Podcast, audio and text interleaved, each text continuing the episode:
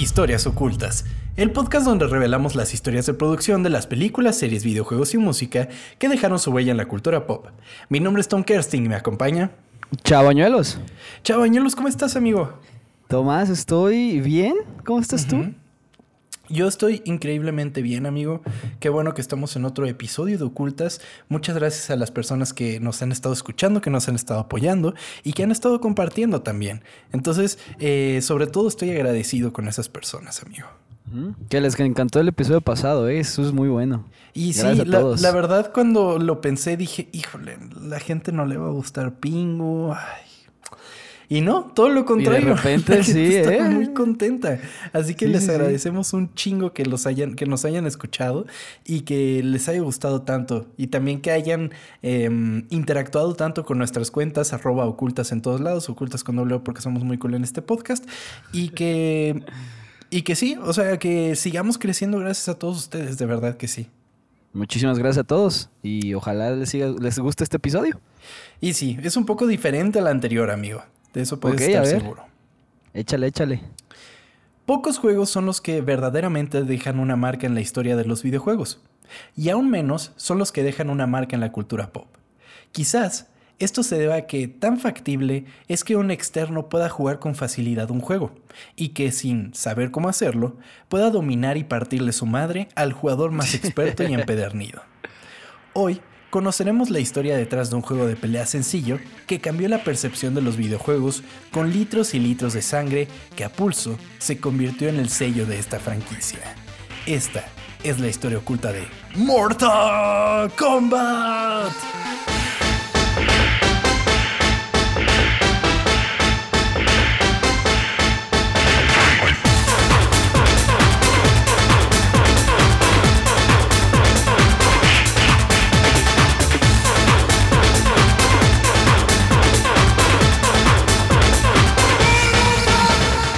Ay, güey. A ver. Tengo un, poquito de odio a este juego. No conozco ya muchas cosas porque haz de cuenta que mi hermano era muy bueno, güey. Mi hermano era muy bueno y, y, yo cuando lo jugaba con él me desesperaba, güey. Nunca le pude ganar. Así que fue como que. Fue como mi odio hacia todos los juegos de peleas. Yo soy una mierda en todos los juegos de peleas, güey. Hablemos de de, Smash, hablemos de, Injustice, de Street Fighter. Yo soy un estúpido, güey. Así que todos esos juegos de pelea yo como que me alejo. Hasta ahorita que agarré el Injustice, pues porque estaba ahí en Game, Pass, güey. Porque si no, no mames. De hecho, también está el Mortal Kombat 10, creo. No, no lo voy a jugar, güey. Estoy enojado con estos juegos. Soy malísimo y... y ah. Pero veo que a ti te encantan, ¿no? A mí me gustan mucho los juegos de pelea. digo, no soy uno de esos güeyes que te pueden hacer un combo de 56 golpes y no te dejan caer y cosas así, no. Pero me divierte mucho jugarlos. Y Mortal Kombat, pues fue como el primero que dije, ah, ok, estos son los movimientos que uno tiene que hacer. Porque mi primer contacto con Mortal Kombat fue en casa de un amigo cuando era, cuando era que habré tenido unos 10, 11 años y jugaba fútbol en un equipo infantil. Entonces eh, fuimos a casa de este amigo y él tenía un PlayStation en el que tenía un juego de Mortal Kombat, pero que eran los tres primeros Mortal Kombat. Y pasamos toda la noche jugando Mortal Kombat y ahí le fui agarrando la onda. Obviamente la onda con Mortal Kombat es que son mucho más sencillos que un Street Fighter, por ejemplo. O sea, los movimientos son mucho más fáciles de hacer. Sí, pero de todos modos era muy malo. Qué mal, amigo. No eres bueno para los FPS, no eres bueno para los shooters. no, qué soy chingados eres bueno? De, de, videojuegos soy, soy malo para todo, güey. O sea, en el FIFA, en el FIFA pues sí me... Pues sí, soy como de los mejores entre mis amigos, güey. Pero nada más. O sea, todo lo demás soy terrible y lo siento, pero así es. qué mal, qué mal. Pero bueno, amigo, voy a continuar con esta historia. Dale. Ok, durante los 80, Ed Boon se encontraba terminando una carrera en matemáticas y computación en la Universidad de Illinois. Fue entonces que fue contactado por la empresa Williams Entertainment para su departamento especializado en máquinas de pinball. Ok. Al mismo tiempo, John Tobias, un joven ilustrador apasionado por las historietas, se encontraba trabajando en un cómic spin-off de los cazafantasmas. Sin embargo, y a pesar de su amor por el medio, los avances en los gráficos computarizados comenzaron a llamarle la atención. Así fue como entró a Midway Games, quienes se especializaban en la creación de juegos y gabinetes para arcade, donde su primer trabajo fue como artista en el juego Smash TV de 1990. ¿Dejó el otro juego entonces? El... ¿Dejó de hacer los cazafantasmas? Ajá, sí, sí, sí. O sea, ah, dijo, ah, pues está, la computadora es el futuro, ¿no? Las cosas gráficas así por computadora van a ser el futuro y se fue a, Midway Games. Ok, ok. John Tobias y sus amigos Rich Diviso y Daniel Pesina se filmaron a sí mismos realizando movimientos de artes marciales con la idea de digitalizarlos y ponerlos en un juego. Esto lo hacían así como for the lols, ¿no? Estaban haciendo, ah, se puede, qué pedo, y ahí andaban como como cualquier este, entras a entras a como a cualquier salón de animación y ves ahí gente haciendo movimientos extraños, ¿no? Tal cual. Un enfoque evolucionado al adoptado por Atari por con Pit Fighter dos años antes.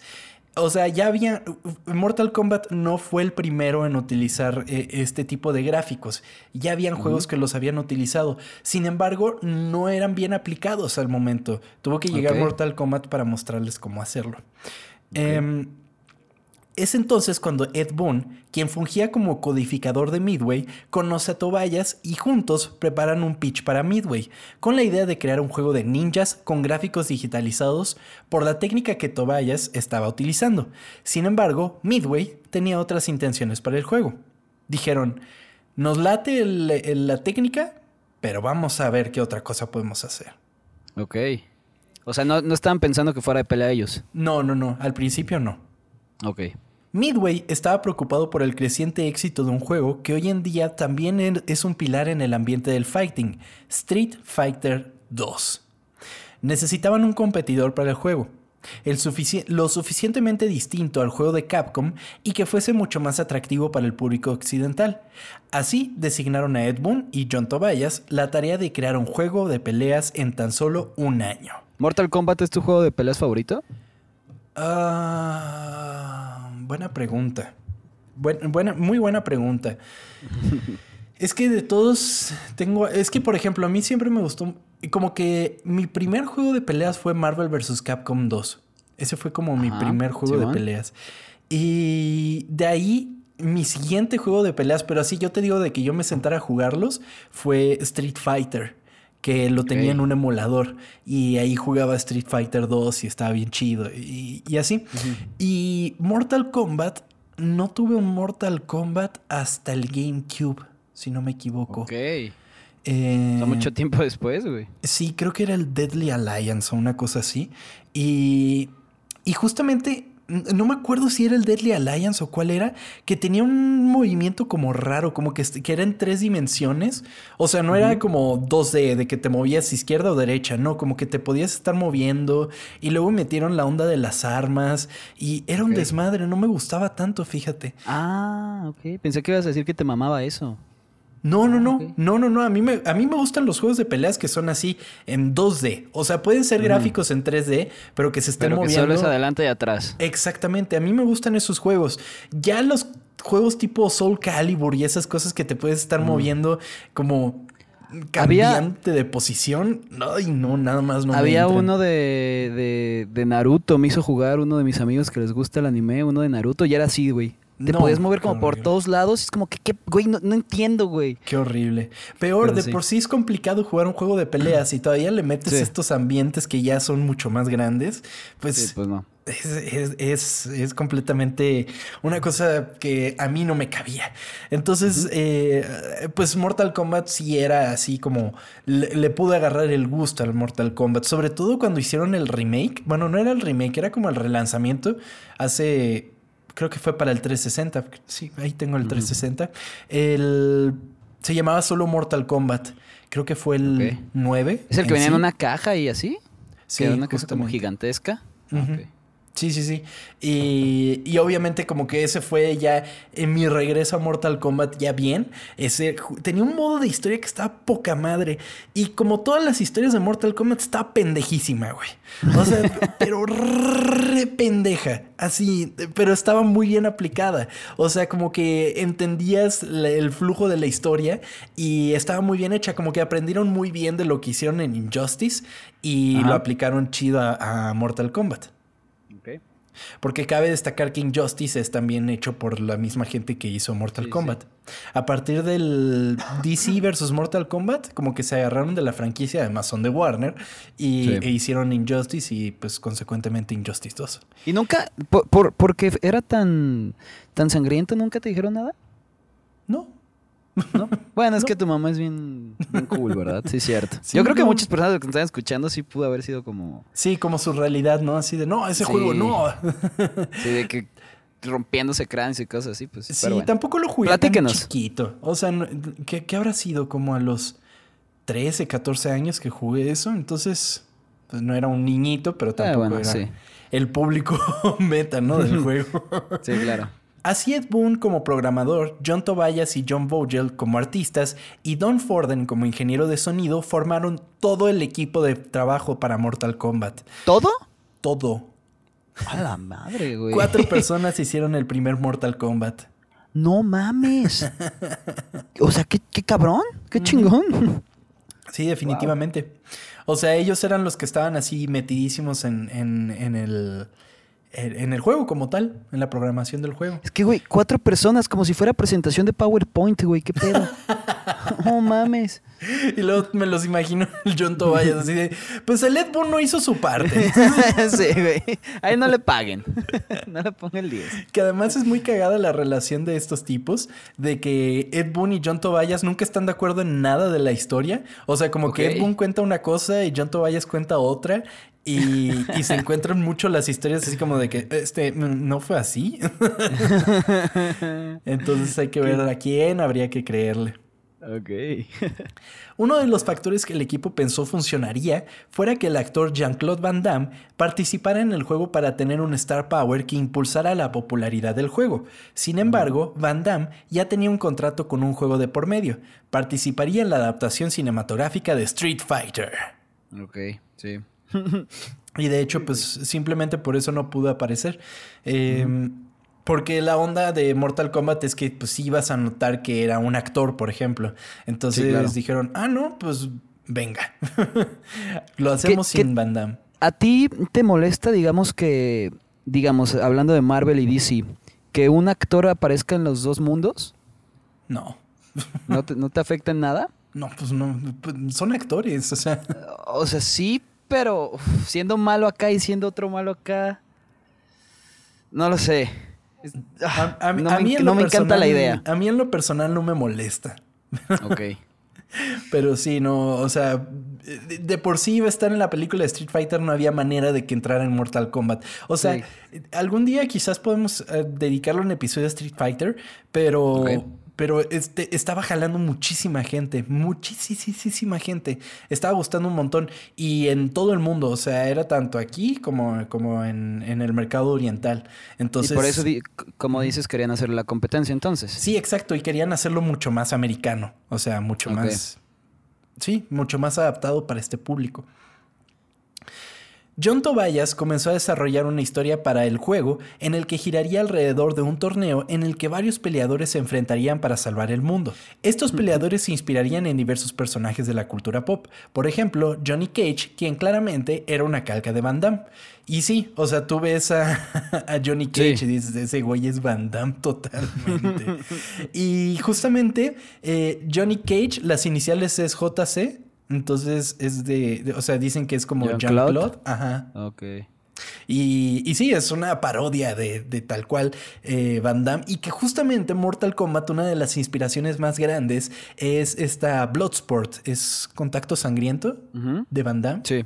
Ah, pues esa es una de las principales em, como inspiraciones. ¿Preferencias? ok. Ajá, porque pues es un torneo que es underground y toda la onda. Y pues básicamente es a muerte, entonces es, es la onda del Mortal Kombat. Ok. Eh, eh, lo que encontré es que la inspiración más grande para Cage en realidad es el superhéroe de Marvel Iron Fist. Porque si ubicas a Iron Fist, es un personaje que puede cargar como sus puños como con energía. Y eso es básicamente lo que hace Johnny Cage. Se carga pero con energía verde. Y, y pues es como el poder viene de ahí. O sea, es una combinación de esos dos. mataron dos pájaros de un tiro. Ok. Liu Kang, por otro lado, tomaría inspiración de Bruce Lee, mientras que Lord Raiden y Shang Tsung serían inspirados por la película Masacre en el barrio chino, la de Big Trouble in Little China. Ok. O sea, todos, todos, todos, la onda de Midway siempre fue eh, pegarle a la onda eh, cultura pop, porque de hecho ellos fueron los que hicieron Rampage, que era así claramente toda una referencia a King Kong, a Godzilla, todos estos monstruos. Es, el, chango este blanco, ¿no? Ese güey. Sí, bueno, en, el, en la película sí es blanco. En el juego ah, original, pues era un chango normal. Eh, pero sí, o sea, de ahí viene toda la inspiración de Midway. Dicen, güey, tenemos todo esto, la cultura pop, vamos a hacerlo así. O sea, que sean referencias muy claras. Exactamente, vamos a hacerlo mucho más americano. La técnica de la digitalización era una revolución en la industria del videojuego. Este método era logrado filmando actores reales haciendo los movimientos del juego frente a una pantalla azul, del que utilizarían los frames para ser utilizados como sprites del juego. Eh, de cuenta, grababan al, actor y decían, ok, tienes que hacer un golpe, ¿no? Entonces el actor hacía el golpe. Y esa misma grabación la metían a un programa de computadora en el que lo convertían en un sprite. Un sprite es, por así decirlo... Un refresco. Perdón. un sprite en un videojuego es como, es como parte de la animación del personaje. O sea, una animación de videojuego la divides en sprites, sobre todo en estos juegos que eran pues de, de, antaño. Pero entonces, ¿al actor le ponían algún traje y lo grababan con una cámara o, sí, con una cámara? Ah, ah, con una cámara nada más. O sea, de hecho, esa técnica duró hasta Mortal Kombat 3. La seguían utilizando hasta Mortal Kombat 3 y después, eh, o sea, creo que eh, Mortal Kombat, no me acuerdo cómo se llama, el que es el 4, pero tiene otro nombre, en ese ya utilizaron motion capture, porque ya, o sea, ya se vería muy viejo si hubieran seguido haciéndolo con, con... ¿Cuántos Mortal Kombat hay, güey? Hay 11. Ok. Pensé que iban a ser más, entonces no estuvo tan mal. Es que hay 11 de, de la línea principal eso sin contar las versiones extra que sacan, porque luego es como la de 11, la versión completa, ¿no? Entonces es con todos los personajes y DLCs que sacamos y así. Que eso es algo que, que hacen muchos los artistas, que bueno, ahorita casi no nos afectan. Pero antes, güey, que sacaban como su disco de, normal y a las dos semanas el deluxe, que solo traía como dos canciones que tú las querías escuchar porque pues te gusta ese artista, güey, pero tenías que pagar otros 240 varos por el, ese puto disco, güey. Exactamente, es una técnica que han hecho los, juegos también, sobre todo por la onda de los DLCs.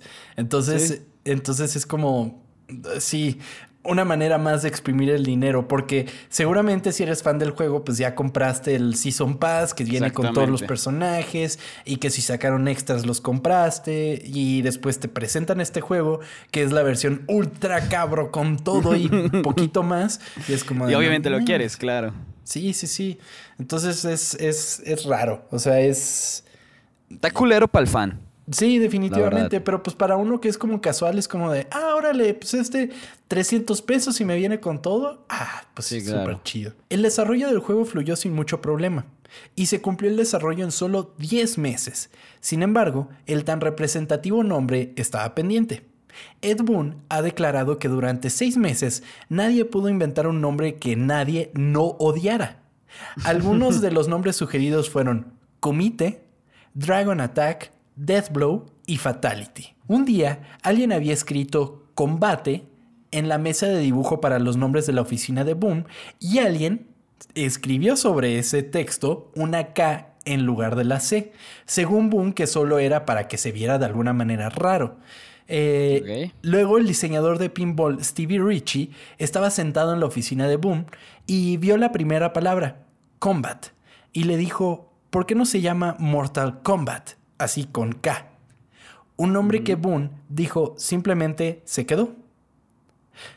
Por otro lado, John Tobias recordó esto un poco diferente, diciendo que surgió durante el proceso de marca registrada para nombrar el juego, que realmente les gustaba Mortal Kombat con C, pero no podían registrarlo así que le metieron la K. O sea, como dijiste, nunca se pusieron de acuerdo nada de estos güeyes. Exactamente. Exactamente. ok. Es que poner nombre de ser bien cabrón, ¿no? O sea, ¿cuánto tardamos en este que pusimos nosotros historias ocultas? De hecho, el piloto ni siquiera teníamos nombre, fue así como. No, no, no. No, no teníamos. Por eso Nos vamos a pelear más después, ¿no? Vamos a estar contando la historia distinta. No, no, no. Ya pues sé.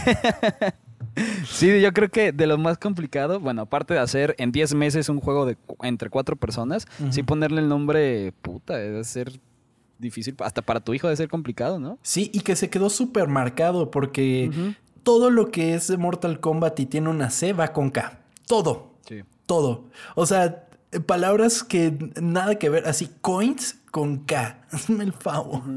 Con Porque somos sinceros, Mortal Kombat es un juego naquísimo, güey. Sí, claro, es naquísimo. Pero eso lo hace chingón. Exactamente, es lo divertido del pinche juego. O sea, entre más naco esté, mejor esté ese juego. Es, es, es, es, es ridículo. Es. Cada vez los fatalities están más pendejos. O sea. Ay, o sea es increíble, es increíble y es lo que lo hace divertido, como, como tú lo dices, amigo. Que, bueno, que voy a hacer una pendejada, tal vez cortas esto, pero aquí en Guadalajara hay unas carnes en su jugo que hacen lo mismo, que todo en lugar de C es K. No sé si ha sido. las, Cami las Camilos 333, güey, que de hecho es Camilos con K, güey. Y todo, güey, es con K güey. No, a lo mejor se inspiraron de aquí. Igual y son de, de Ed Boon, ¿no? Sí. El side project de Ed Boom. Unas carnes en su juego a huevo. Se estará verguísima eso. Qué chingón. Una vez que el juego llegó a las arcade, su mezcla de una presentación impresionante, violencia cómicamente exagerada y derramamiento de sangre prodigioso lo convirtió en un éxito instantáneo. Pero el atractivo principal del juego es mucho más profundo. Mortal Kombat es un fighter muy simple, y si bien carece de la profundidad de Street Fighter 2, se sentía muy bien jugarlo. Esa es una de las cosas buenas de Mortal Kombat, que abajo, eh, abajo atrás, B es un ataque. O sea, es así como, es un movimiento, por ejemplo. Y, y, lo que tiene es que todos los personajes mantienen como que la misma estructura. O sea, siempre abajo, atrás, B, siempre va a ser, yo qué sé, el proyectil, por así decirlo. Eh, y, eso se ha mantenido en todos los juegos de Mortal Kombat. Y o sea, todos los personajes no lo sientes. Exactamente, pues. lo sientes como, como que todos todos tienen el mismo principio. Y Street Fighter, por otro lado, es media vuelta, o sea, como que la palanca, como tres cuartos de la palanca B, A, abajo, arriba, derecha.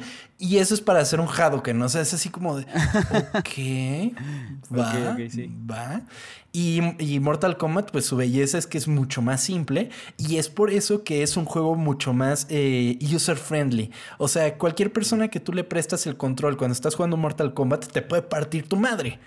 Y más si tú te pones como súper técnico, que a, que, que a cubrirte y que hacer bien los parries y todo eso, es, es mucho más fácil que te gane. Sí, y este, entonces, y el personaje que agarres, eh, lo vas a sentir igual entonces. Es, es, que, no sé, puta madre. Entonces yo era malísimo ya. O sea, esto que me estás diciendo, yo nunca lo viví, güey. Eh, pues básicamente eres un pendejo, amigo. Sí, güey, me estoy dando cuenta. Soy malísimo, chingado. No, amigo, no, amigo. No, eh, tú, estás para el FIFA nada más. No, es que también, a ver, también yo estaba muy morro y mi, mi hermano me lleva 10 años. Tal vez debe ser eso, ¿no? Digamos que sí. Luego jugamos, Dite eso a ti mismo. Uno de los aspectos más atractivos del juego eran los fatalities, movimientos ultra violentos para finalizar a un oponente que solo jugadores expertos podrían aprender y realizar satisfactoriamente. Los fatalities se remontan a varios productos mediáticos de artes marciales asiáticas. Los fatalities evolucionaron de de cosas así como de nada más arrancar los brazos o volarle la cabeza a alguien, hacer unas cosas el último Mortal Kombat tiene unos fatalities que es como... A ver, ¿cuál, ¿cuál es tu favorito? No tienen límites. O sea, no tienen límites la imaginación de estos güeyes. O sea... Eh. Me acuerdo uno que era de Noob Sabot, que de hecho Noob Sabot es un personaje que, que está inspirado por los creadores, porque es Ed Boon y, y John Tobias. Entonces pones los apellidos al revés y sale Noob Sabot. Y ese es ah, justamente un personaje del juego que se convertía en, en, como se separaba como en dos, güey. Y ese vato separaba a los personajes así en dos partes, los agarraba de los dos lados y. O luego estaba el de, el de Kung Lao, por ejemplo, que se sacaba el sombrero y lo ponía en el, en el piso y empezaba a jalar al, al, al, oponente y lo pasaba por el medio del sombrero y lo separaba en dos. Y una cosa increíble. Y ahora ya hay unos, por ejemplo, Cassie Cage, que es la hija de Johnny Cage y de Sonia Blade. Eh, hay uno que literal le pone como una bomba en la cabeza, le explota y luego se toma un selfie con, con el cuerpo así todo. ¡A la verga! No, no, no. cada, hay cada fatality. Luego échense de las compilaciones de fatalities porque dejan, dejan de ser algo grotesco y se vuelven algo, algo estúpido, algo gracioso o qué? Sí, totalmente. Como, como las películas de, de este, ¿cómo se llaman? Estas de de que te mueres, que... La película de que te mueres. que, que a huevo te mueres. No, no, no, que a huevo te mueres y ya las muertes cada vez son más estúpidas. Ah, la de Final Destination. Simón, güey. Que ya también cada muerte es una estupidez ya. como que se les olvida, ay, vamos a matar. O sea, este tornillito se le fue a la, a la montaña rusa y, pues, y se destrozó toda y. No, o sea, güey, No, ¿te, acuerdas la de la cama, la de la cama de bronceado, güey? No, no, güey. O sea, que el programa, ¿has visto el programa Mil Maneras de Morir, güey? Ahí también cada pendejada, güey, dices, no mames. Es cierto. Ay, Dios mío. Bueno, entonces continuando con los fatalities, eh, Mientras creaban Mortal Kombat, Ed Boon y John Tobias comenzaron con la idea del sistema de estilo Street Fighter 2 y mantuvieron muchas de sus convenciones, pero modificaron otras. Según Boon, el Fatality comenzó con una idea para permitirle al jugador golpear a un oponente mareado al final del partido con un golpe libre, y esa idea rápidamente se convirtió en algo muy desagradable. El primer Fatality que hicieron fue Johnny Cage, el único personaje que había sido creado para el juego al momento, golpeando la cabeza de un oponente. Tobias y el exprogramador de Midway Games, Mark Turmel, declararon que inicialmente nadie en Midway esperaba que los jugadores encontraran los fatalities en el juego. Tobias dijo, cuando vimos a los jugadores reaccionar ante los fatalities, sabíamos que no teníamos más remedio que darles más.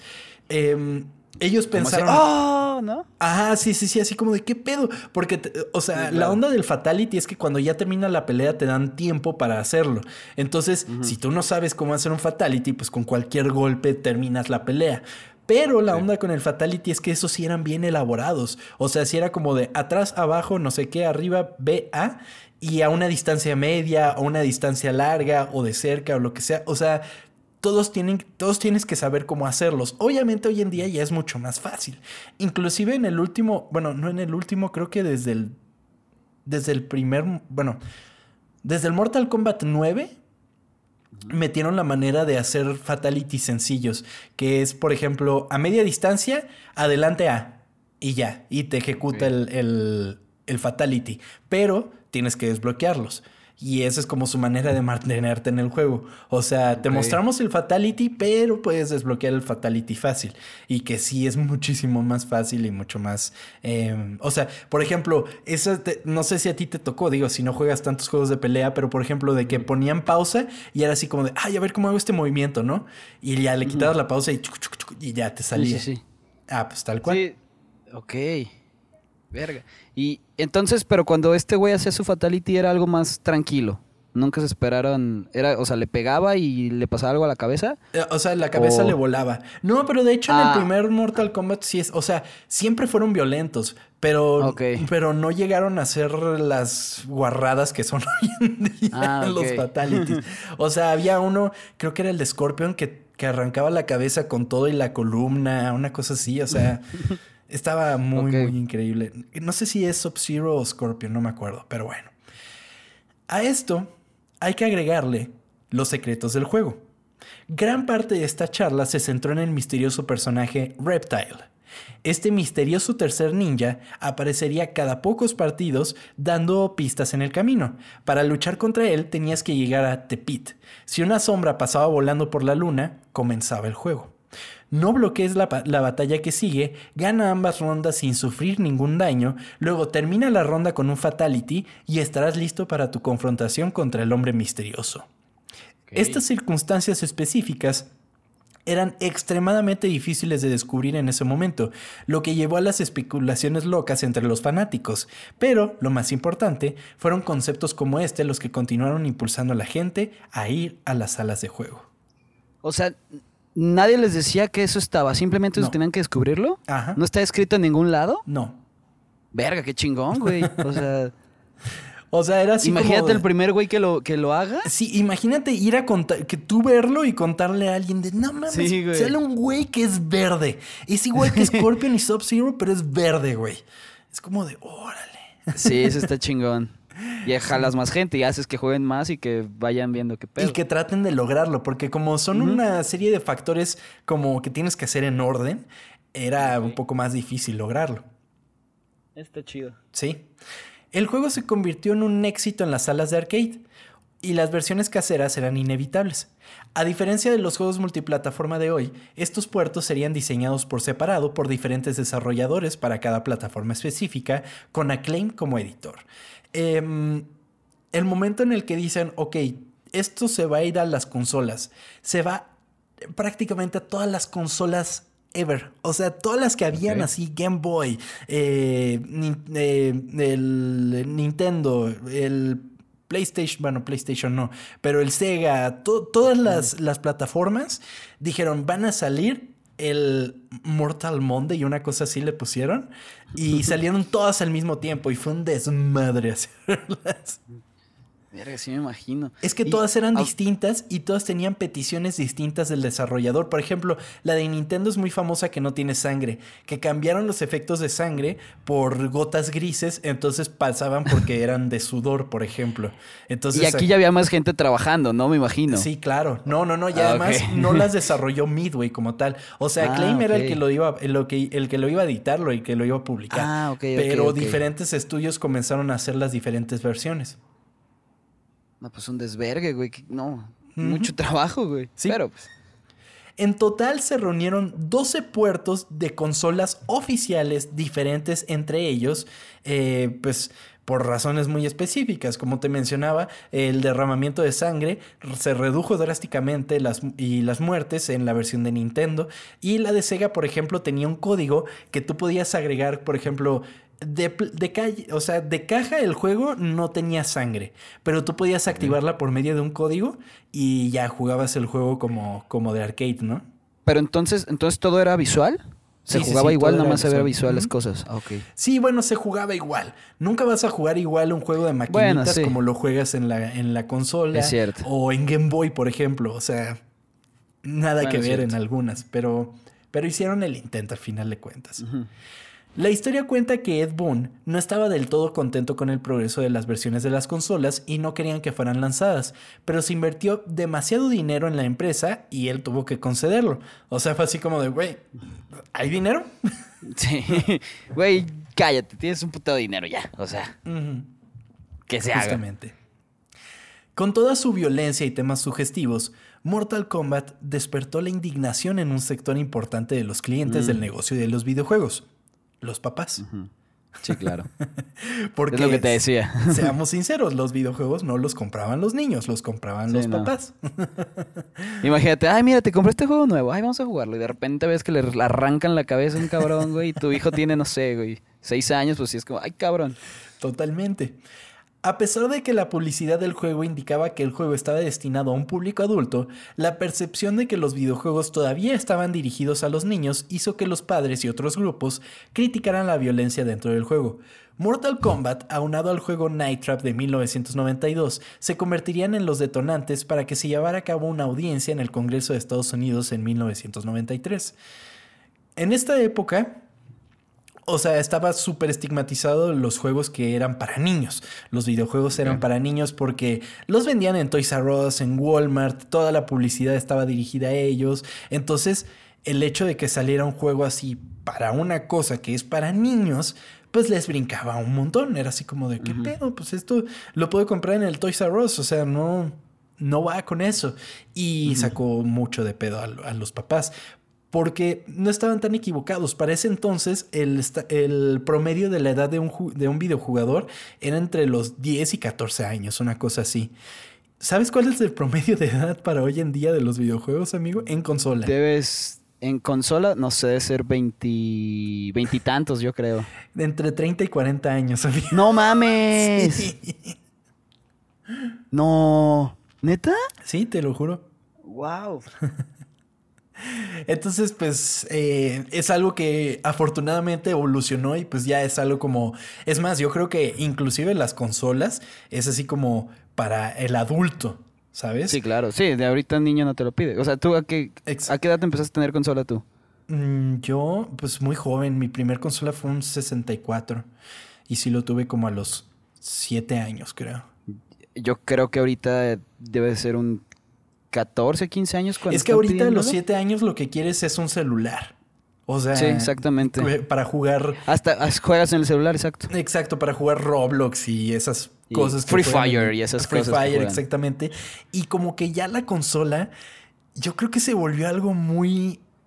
Muy, muy, o sea, del sector que es, entre los 20, 20 largos, eh, 30 y 40, porque no es como, no tienen este gusto los niños y todavía yo creo que hasta los centennials como que les cuesta trabajo el hecho de sentarse, de jugar ahí, de estar con el control y todo eso, como que no va con su percepción de lo que es el entretenimiento.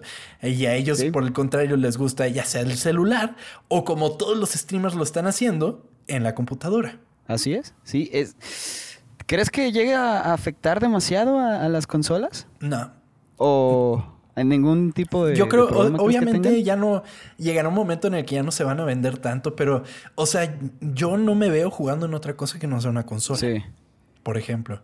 O sea, ya, así como, como las generaciones jóvenes están más arraigadas a otra cosa, a otro tipo de entretenimiento, pues yo estoy muy arraigado a sentarme en el sillón, a pasarme toda la tarde y la noche jugando ahí sentado en una tele chingona. O sea, son pues, gustos. como, como la costumbre, exacto. Exacto, son exactamente una costumbre, amigo. La violencia de los juegos se convirtió en una preocupación después del lanzamiento de la versión casera de Mortal Kombat en septiembre de 1992.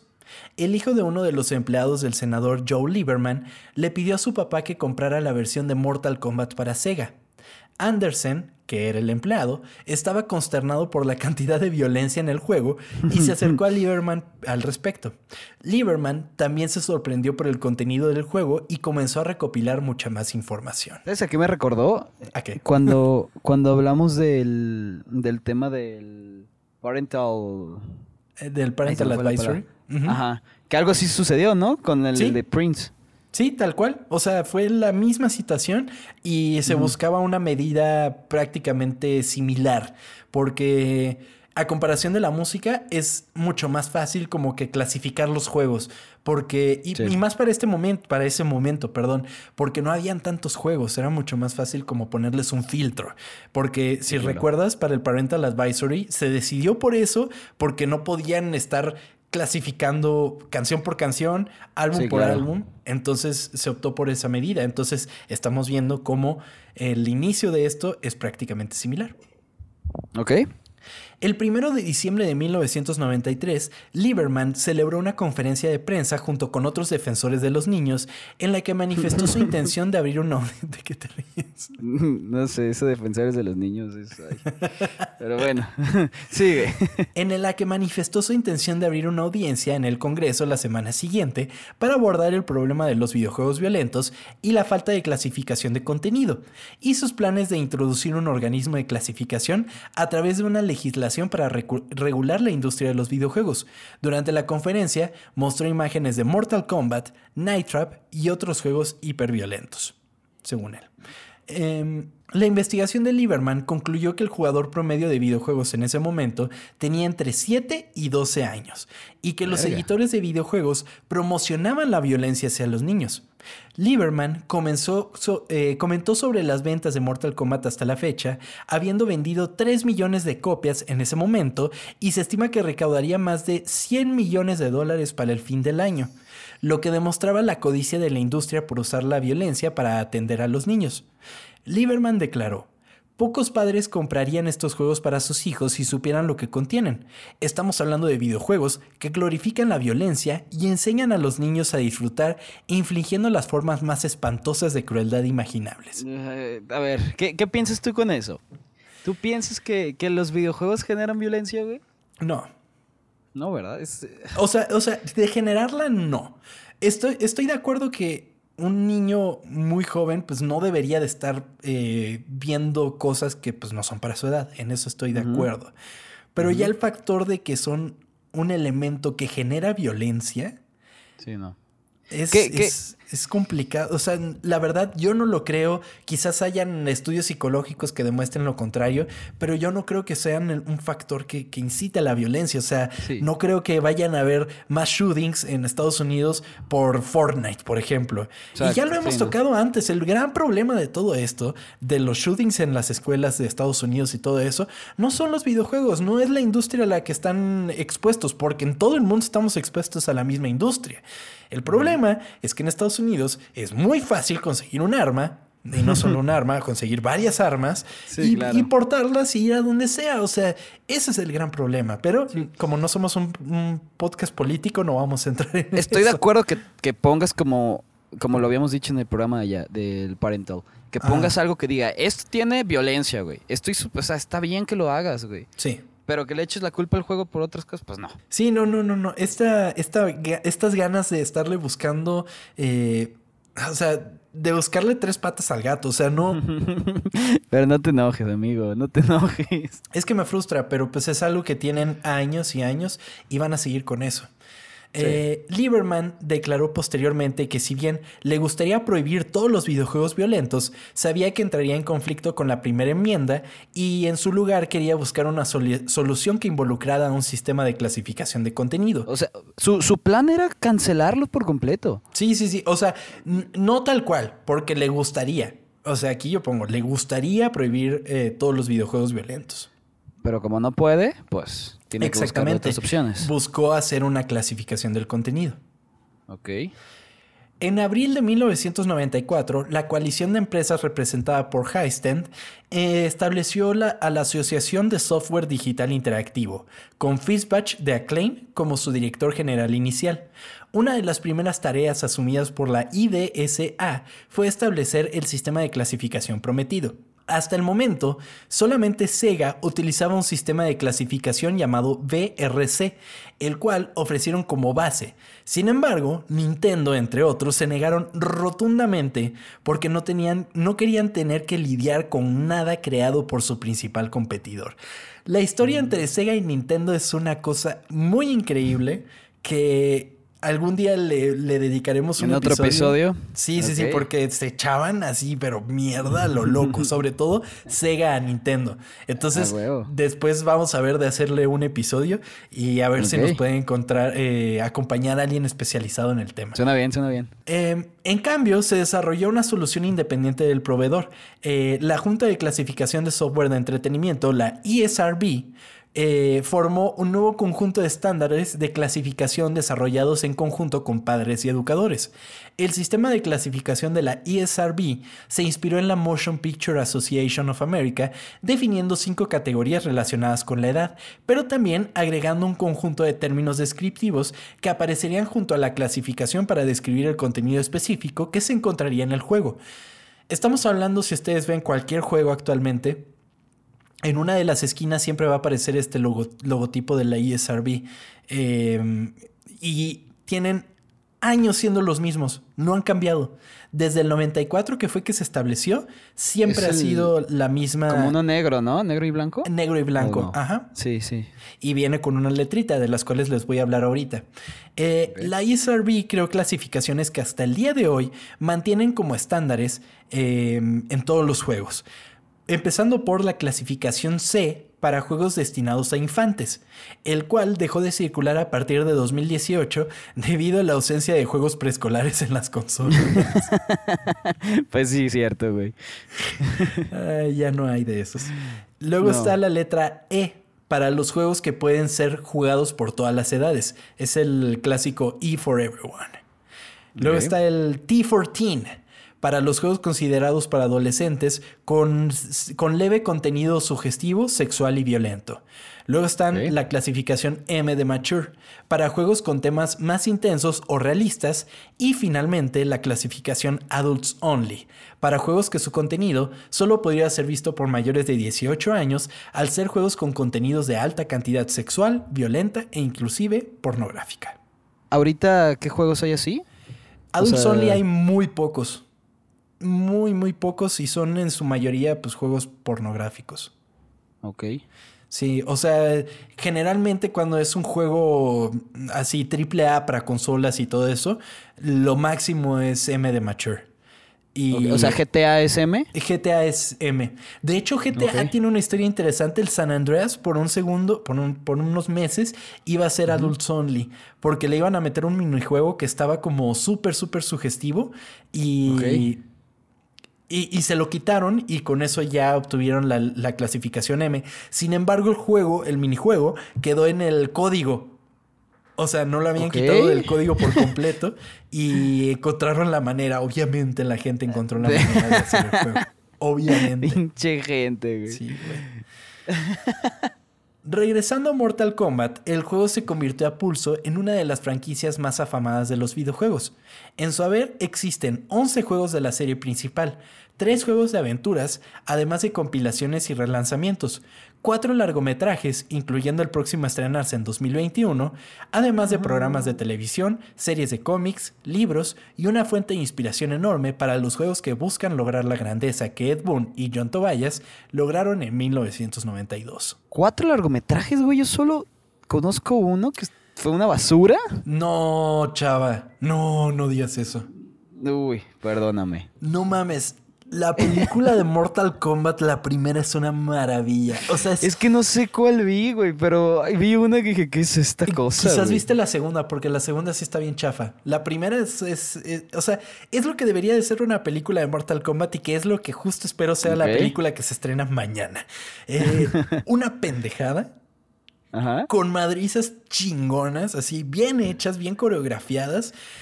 Y que, pues, que te, entretenga, que, la pases chido, o sea, que es así como ir con el cerebro desconectado.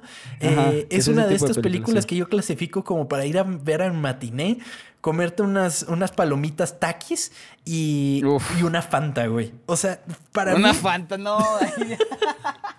Te iba bien, te iba bien hasta que dijiste Fanta, güey. ¿Por qué te levantas un y día si puedes unos nachos con extra queso, porque nunca alcanza el único espacio del queso. El queso del cine es horrible, ¿qué te pasa, No mames, chava, no mames, ¿no te gustan los nachos? El queso del cine me parece terrible. Yo compro mis nachos y le echo juguito de jalapeño y le echo un chingo de jalapeño, pero no le pongo queso porque es asqueroso, güey. Puta, no, sí, porque el jugo de jalapeño es. Güey, delicioso, te pica. Ay, güey. Pinche queso de nacho parece. Este. Se me fue la palabra, pues. pero es terrible. Plástico ahí derretido, güey. ¡Plástico! ¡Plástico! no, pero. Ay, maldita sea, chava. Total, quiero ir a ver la película de Mortal Kombat, güey. Se ve pendejísima y la super quiero ver. El tráiler está poca madre.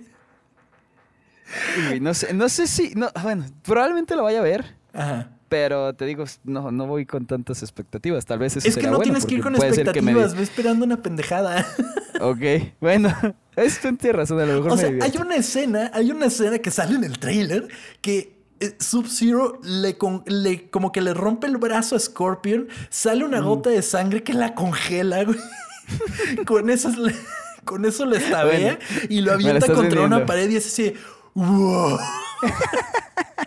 Me la estás vendiendo, güey. Ay, es una maravilla. Súper quiero ver Mortal Kombat. ¿Es clasificación que está? ¿B15 o...? No, debe ser eh, para adultos. Sí, porque se supone que esta sí tiene sangre así a lo loco.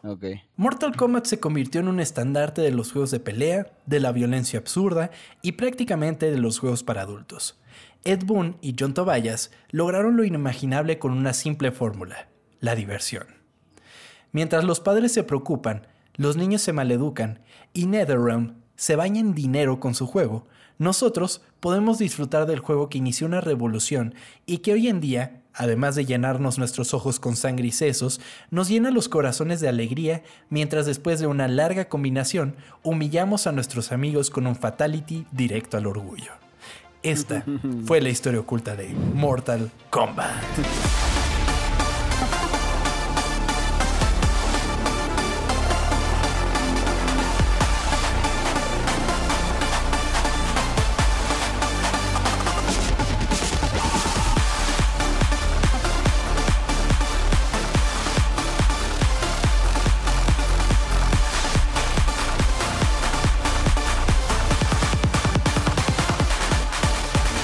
¿Cuándo nos agarramos a putazos como, como ahí, güey? Pues cuando quieras, está en Game Pass o te rajas. ah, jalo, jalo. Ah, arre, cuando quieras. Mm. ¿Lo grabamos y lo subimos o qué chingados? Ah, jalo, jalo. Para que todo el pues, mundo vea cómo te güey. ¿Puedo practicar antes, güey? Puedes, puedes. Ahí está en Game Pass, bájatelo. Nosotros. Puta madre, Microsoft, contáctanos aquí a cada rato. ya sé. Güey, es que Güey, Game Pass es, lo mejor que, pudo haber pasado en la historia de los videojuegos. No importa que sonemos vendidos, está bien padre. sí, eh, soy un vendido. sí, soy un vendido. Si tú lo dices, Microsoft, ¿no? Exactamente. bueno, amigo, pues Mortal Kombat, la verdad, eh, un juego que cambió totalmente y drásticamente la industria del videojuego porque de no ser por Mortal Kombat no tendríamos el, el, el ESRB que inclusive aquí en México se respeta de cierta manera porque pues no hay una clasificación aquí tal cual y, y yo creo que para el resto de la América por lo menos también se mantiene. En Europa tienen su propia clasificación pero, pero sí, para todo el, el continente americano siempre ha sido la misma. Qué bueno. Eso no, no, me parece tan, tan malo, ¿no? No. Tener este. Como este. Esa madre, se me fue el. Sí, el. el, no puedo decir palabras hoy, estoy hecho un estúpido. Una disculpa a todos. Estás como cuando juegas videojuegos. Cuéntame, amigo, ¿qué están diciendo toda la gente en redes sociales, las cuales les agradecemos inmensamente por todo el apoyo, por sus suscripciones, por su participación en redes sociales, arroba ocultas en todos lados, ocultas con doble, porque somos muy cool en este podcast. Pásense, de verdad la pasamos muy bien, nos mandan memes súper chidos y también pues hay factoides para todo mundo, extras a lo que contamos aquí. Eh, nos saluda Master Chus como siempre. Master Chus dice que cómo puede encontrar ese piloto para poder escucharlo. ¿De qué habla? Ah, es que ese piloto está oculto, pero... Mm, ah, del... Ah, no, sí, está oculto. Sí, está justamente oculto ese piloto. Em, algún día lo vamos a hacer público porque de hecho es un tema que no hemos platicado aquí y que la verdad es como el mejor tema para empezar un podcast dedicado a esto, pero no lo íbamos a repetir porque pues iba a sonar así como súper falso. Entonces, pero qué o sea, ¿cómo sonó ese, güey? ¿Te acuerdas? Está bien, ¿eh? no está tan mal, no está tan mal, pero además eh, quizás cuando cumplamos un año, quizás ahí se los hacemos públicos.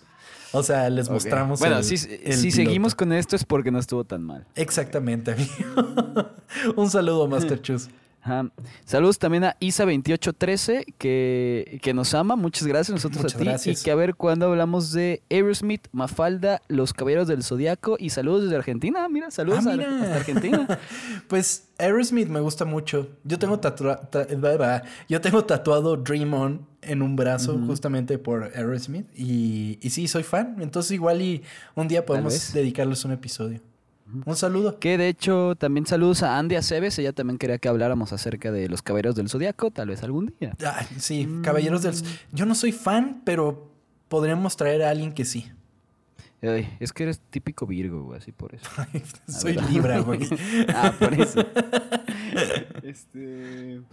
Eh, Leo Pro 2109 dice que estuvo genial el podcast, que es lo único que escucha porque tenemos talento y somos muy interesantes los datos. Muchísimas gracias. Muchas Nunca nadie me había dicho eso. Gracias. Muchas gracias. que, ah, que Master Chus le recomendó el podcast. Master Chus, muchas gracias. Muchas gracias. Primero tu esposa y ahora él. Gracias. Sigue diciéndole a la gente que nos escuche. Y sí, así como Master Chus, todos háganlo. De verdad nos ayuda un montón porque, eh, seamos sinceros, los algoritmos de Spotify y todo eso no ayudan nada, nada, nada a los podcasts más indie. O sea, te metes a ver las recomendaciones de Spotify y todos son los podcasts de estandoperos y siempre son los mismos, aunque ya estés suscrito, lo cual es así como de, ok, bueno, está bien. Entonces, nos es muy difícil como crecer em, de esa manera tan natural por medio de las plataformas. Sin embargo, gracias a todos ustedes y que lo comparten y que les dicen a sus amigos que, los, que nos escuchen y que además les guste, pues es la manera más grata y la verdad eficiente para nosotros crecer. Así que muchas gracias a todos. Por favor, díganle a sus amigos. Sí. Amy Córdoba dice que Pingu era de sus programas favoritos de toda la vida y que nos ama. Muchas gracias, Amy. Nosotros a ti. Muchas gracias, Amy. Un saludo. Saludos a Sentley Alan Garcés. También saludos a Pepe Mercado. Un saludo, Pepe. A Sayer HB. O HB, no sé. Saludos también a Sbaide, saludos Sbaide y a Edgar Madrigal. Un saludo, un saludo a todos. También Denis Luján nos hizo unos stickers de Pingu. No pudimos descargarlos, no sé por qué. Es cierto, yo bajé la app, que, o sea, como que apareció un link, bajé la app, pero. Y volví a presionar en el link diciendo, o sea, pensando que, ok, ya como descargué la app, me la va a abrir directamente. Eh, si nos puedes pasar por ahí la manera de descargarlos, porque sí lo intentamos, pero no no sé, tampoco supe cómo buscarlos ahí. Entonces, si nos puedes volver a compartir, Denis, muchísimas gracias por hacerlos. Pero sí, yo no pude. También saludos a Gorilink, que, que no se acuerda mucho de Pingu, pero cuando te escuchó a ti hablarlo con tanta emoción, valió la pena. Muchas gracias, Gorilink. Un saludo y que hablemos un, un, especial renacimiento, caída y resurgimiento de Disney. Hemos tocado como poquito de eso, ¿no? Eh, pero sí, no, no hasta el fondo. Es que lo hemos mencionado, pero sí, no, no lo hemos hablado a profundidad, pero lo vamos a hacer porque la neta a mí me encanta escribir los episodios de animación, entonces ese, ese estaría muy chido. Sí, sí, sí. Eh, Shanandra dice que ya nos va a escuchar en el, en el, trabajo, que porque una persona se acercó a su mesa y se escuchó lo de a ti te gusta la pinga. Eh, lo siento. es que lo de la pinga no podía dejarlo pasar. Güey, wow. Cómo hice reír eso. Sí, qué maravilla. Eh, también Janelli que puso lo de no vamos a hablar del trailer de Space Jam. Explica todo el trailer de Space Jam. Perdón. Me emocioné un poco. Pero ya no vamos a decir nada hasta cuando salga la... Hasta que salga Space Jam. La película. En julio, pronto, pronto. Luciano dice que saludos desde Chile, jueves oculto sagrado. Muchísimas gracias, Luciano. Muchas gracias, hasta Chile, un saludo. Un ocultas de Yu-Gi-Oh! estaría verga, a mí me gustaba mucho Yu-Gi-Oh, güey. ¿Ah, sí? Ah, eso no lo sabía, amigo. Sí, güey, me gustaba muchísimo. Aparte tenía mis cartas acá originales. Ay, no, qué pinche. O sea, ya, hay un, aquí por mi casa hay una una plaza donde se juntaban todos a jugar e iba yo, güey. No manches. y te emocionabas así de, y póngame el caballero oscuro en modo de defensa. Sí. Activaste mi modo de trampa. Atrás. Siempre antes de empezar había un güey atrás de, esto era del... Güey, qué oso, pero bueno, lo hacía. A mí también me gustaba un chingo, amigo, pero... a ver cuándo hablamos de eso. Sí, estaría chingón un episodio de Yu-Gi-Oh! Gerardo Gómez dice, me duele que no hayan incluido a Chili Willy cuando mencionaron otros pingüinos, pero asumo que lo dejaron para el episodio del pájaro loco. Ah, estaría no lo mencionamos, güey. sí, y es importante. De hecho, su caricatura era de las más padres de, del pájaro loco. Pero bueno, esos son todos los saludos. Muchísimas gracias a todos. Ya saben que es Arroba amigo Arroba ocultas, ocultas con leo porque somos muy cool en este podcast. Eh, yo tengo unos extra por aquí en mi cuenta personal. Me llegó eh, de Edgar Martínez, Ezequiel Rodríguez, un saludo. Eh, Mario Romero, Mario Yadud, as always. Y ahora sí, creo que son todos, si no me equivoco, amigo. Ok, amigo. Muchísimas gracias por platicarme una historia más. No, hombre, gracias a ti por escucharme y gracias a todos los escuchas. Em, suscríbanse si ya lo hacen, síganos en redes sociales y nos escuchamos la semana que viene aquí en Ocultas. Em, nos vemos. Adiós.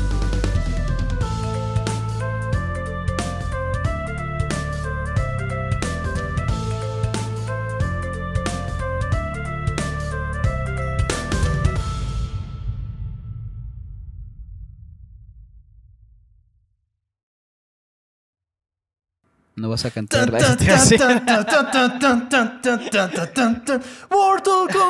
Estaba esperando, estaba esperando que cantara.